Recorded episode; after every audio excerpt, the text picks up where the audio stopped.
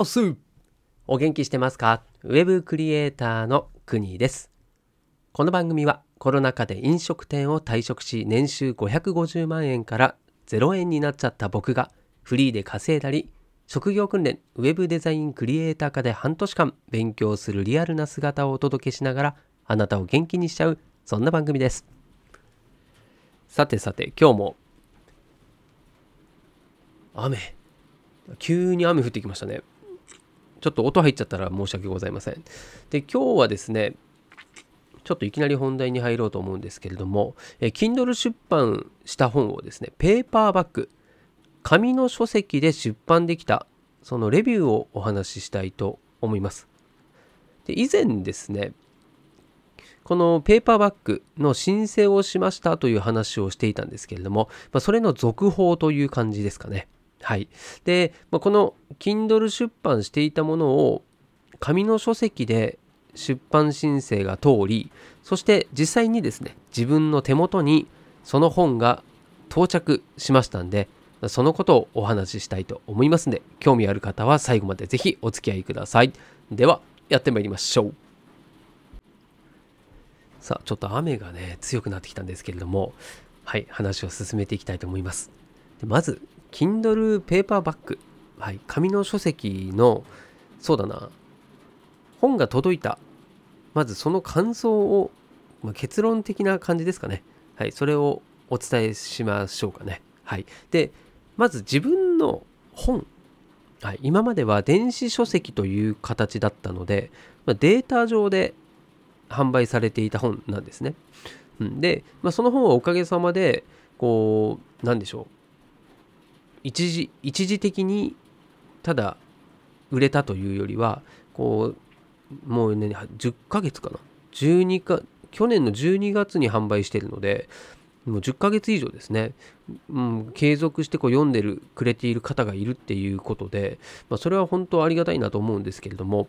まあ、こうデータとしては見れるんですが実感としてはですね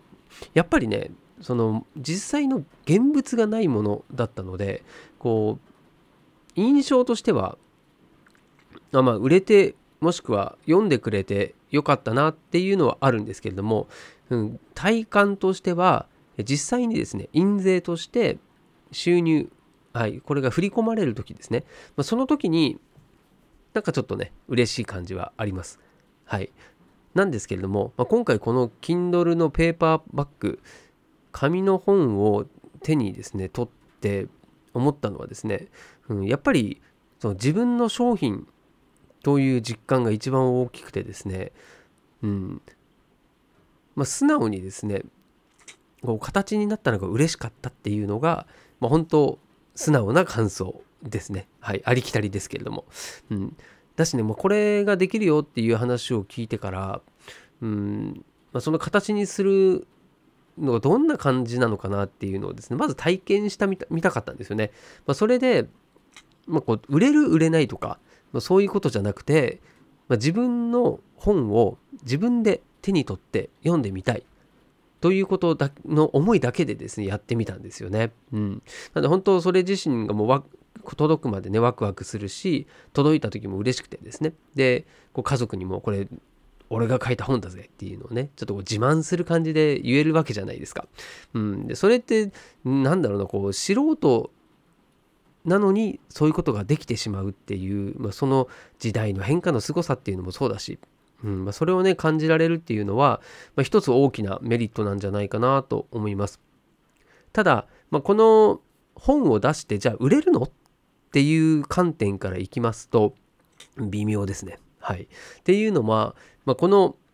ページ数とかボリュームですね。そのボリュームで考えた時にえ僕の本は電子書籍だったから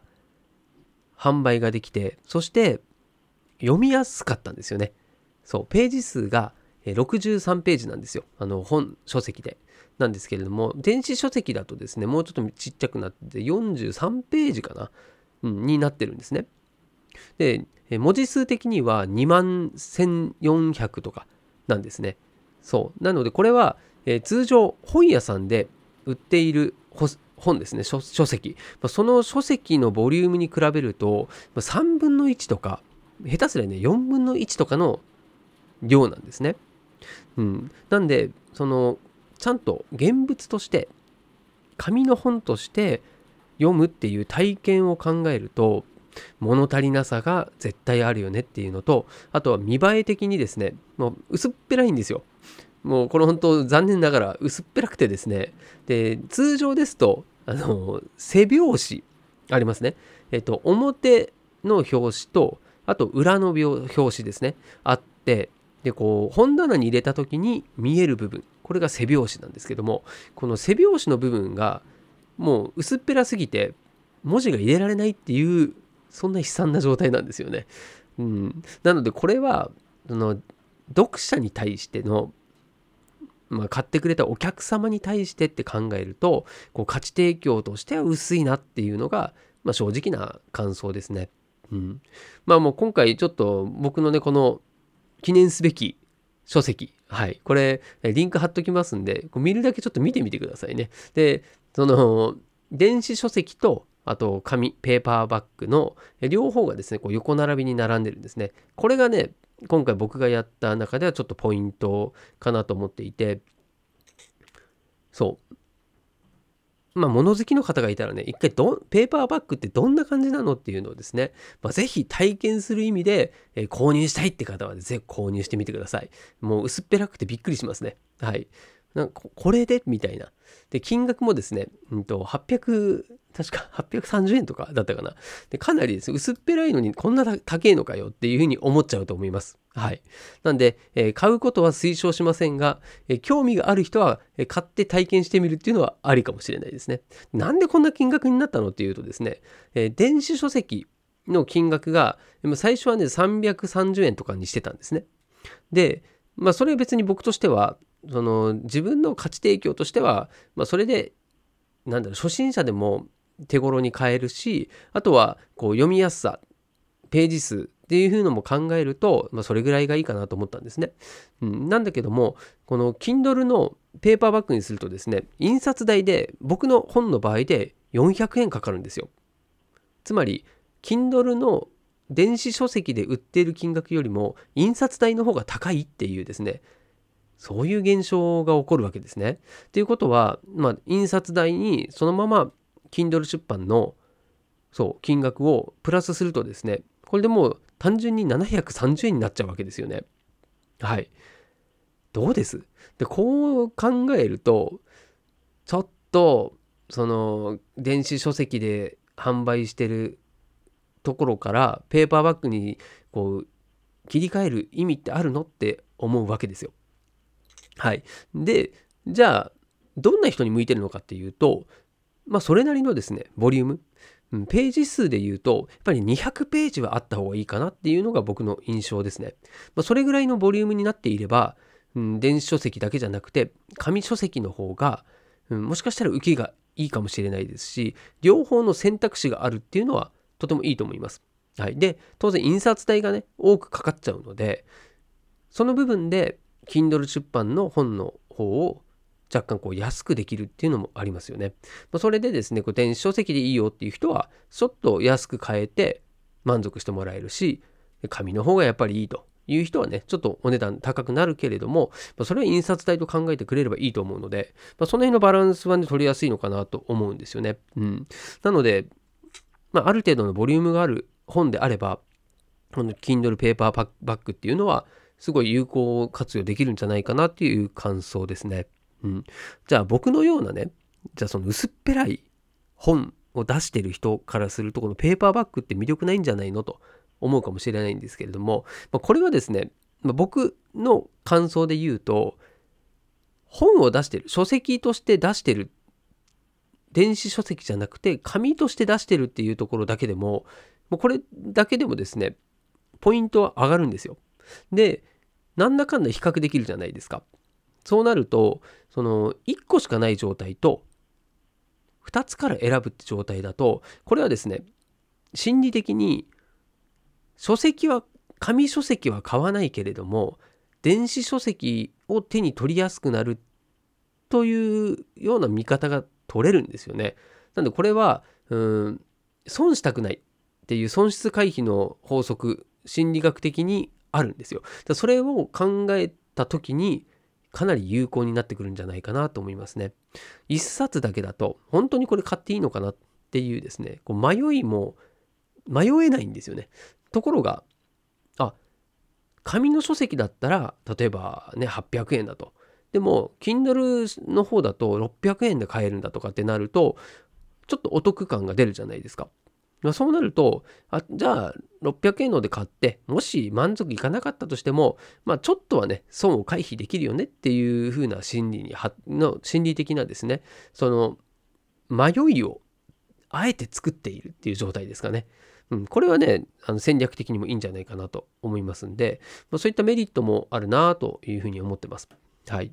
まあ、その他ですね、いろいろまあ、自分では細かい部分ですね、気になったところとか、あと実際、うん、こうした方が良かったなっていうですね、はい、その失敗談もあるんですよね。はい。で、まあ、それらもちょっとお話ししたいところなんですけれども、まあ、ちょっと時間ももう結構経っちゃったのと、あと僕ですね、あの、ライターチームにちょっと所属しておりまして、で、そのライターチームの中でですね、その Kindle に関しての、はい、こういろいろ情報提供をするっていうですね、まあ、そういうお話をいただいてでその細かい情報っていうのはそちらに提供してるんですね。はい、なんでまあそこの価値の、まあ、作り方というのも考えていてなんで全部ですねこう開示はしようとは思っていないのでそこはちょっとご了承いただきたいんですけれどもただ今回のこのペーパーバッグのメリットっていうと、まあ、ここの、まあ、単純にね僕が嬉しいその本人が嬉しいというのと、まあ、あとはそういった選ぶ迷うっていう読者の体験を作れるっていうのは、まあ、僕はこれが一番大きなメリットかなっていうふうに思いますね。でこれをま使うことによって、まあ、いろんな戦略が打てるというふうに思っているので、まあ、もう Kindle 出版したことあるよっていう人は、ペーパーバッグやらない理由がないかなって思いますね。はい。商品増やすだけなので、その自分が何かね、そのペーパーバッグにするのにお金かかるわけではないです。売れても印税が、えー、僕の場合で言うと大体68円だったはずです。はい。1冊売れれば収入入りますんで、まあ、これはね、売れたら嬉しいですし、はい。なんでその辺は、何て言うのかな、こう、やらないよりはやった方がいいっていうものなので、ちょっとね、えー、出版するまでの申請云々は、特に表紙の部分ですかね。表紙の部分は手間取るので、まあ、そこだけね、乗り越えれば、はい。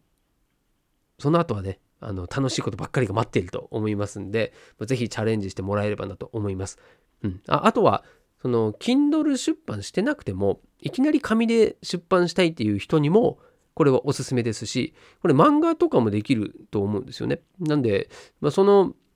考え方としては、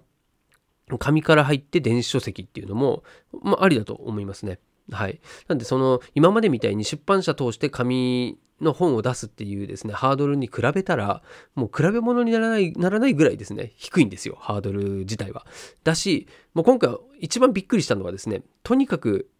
発注してから、注文してからですね、こう来るまでの日にちが4日間っていう、で、これ注文してからですね、印刷するんですよ。印刷して、そしてちゃんと本にしてですね、届けてくれるわけですよね。これ4日でやるってすごくないですかね？めちゃくちゃ早いですよ。この、まあ、仕組み自体が僕は感動しましたね。はい。まあ、それぐらいの、まあ、なんていうの、アマゾンさんの、こう、なんだろうな、こう、仕組みの作り方のうまさというか、うんね、もう当日に配送できるような仕組み、東京とかだったらね、できてるわけじゃないですか。まあ、そういうのもそうだし、あの、アマゾンフレッシュみたいなね、うん、こう、とにかく、顧客、お客様に早く届けるとか、えー、新しい体験をする、させ、させてくれるっていうね、まあ、そういった企業姿勢っていうのも素晴らしいなと思いますね。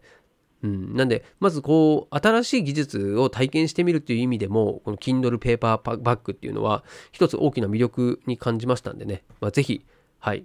チャレンジしていただければなと思います。はい、ということで、今日はこんな感じで終わりたいと思います。はい、合わせて聞きたい。こちらの今日はちょっと職業訓練のお話はしませんでしたけれども、え職業訓練日誌というものをですね、今放送、平日限定でやってますので、ぜひですね、えまだ聞いたことないよという方は、第1話はい、こちら概要欄にリンク貼っておりますので、見てきて、見てみてくだ、聞いて みてください。はい。あと、えー、あた、新しい、新しい、うん、えー、違うチャンネル、もう一個、息子と一緒にやっているチャンネルがあります。これはまあ息子が、えー、障害、APD という障害だったということで、それを世に広めるべく、はい、息子がですね、え、主役となって、え、立ち上がってやっている、うん、バラエティ番組、雑談番組みたいなものなので、そちらもね、リンク貼っときますんで、興味ある方は見て、聞いてみてください。はい、ということで、雨、ちょっと強くなってまいりましたけれども、明日も元気にやりたい、やりたい。はい、明日は学校行っていきます。それでは、明日の放送でまたお会いしましょう。お届けは国でした。したっけね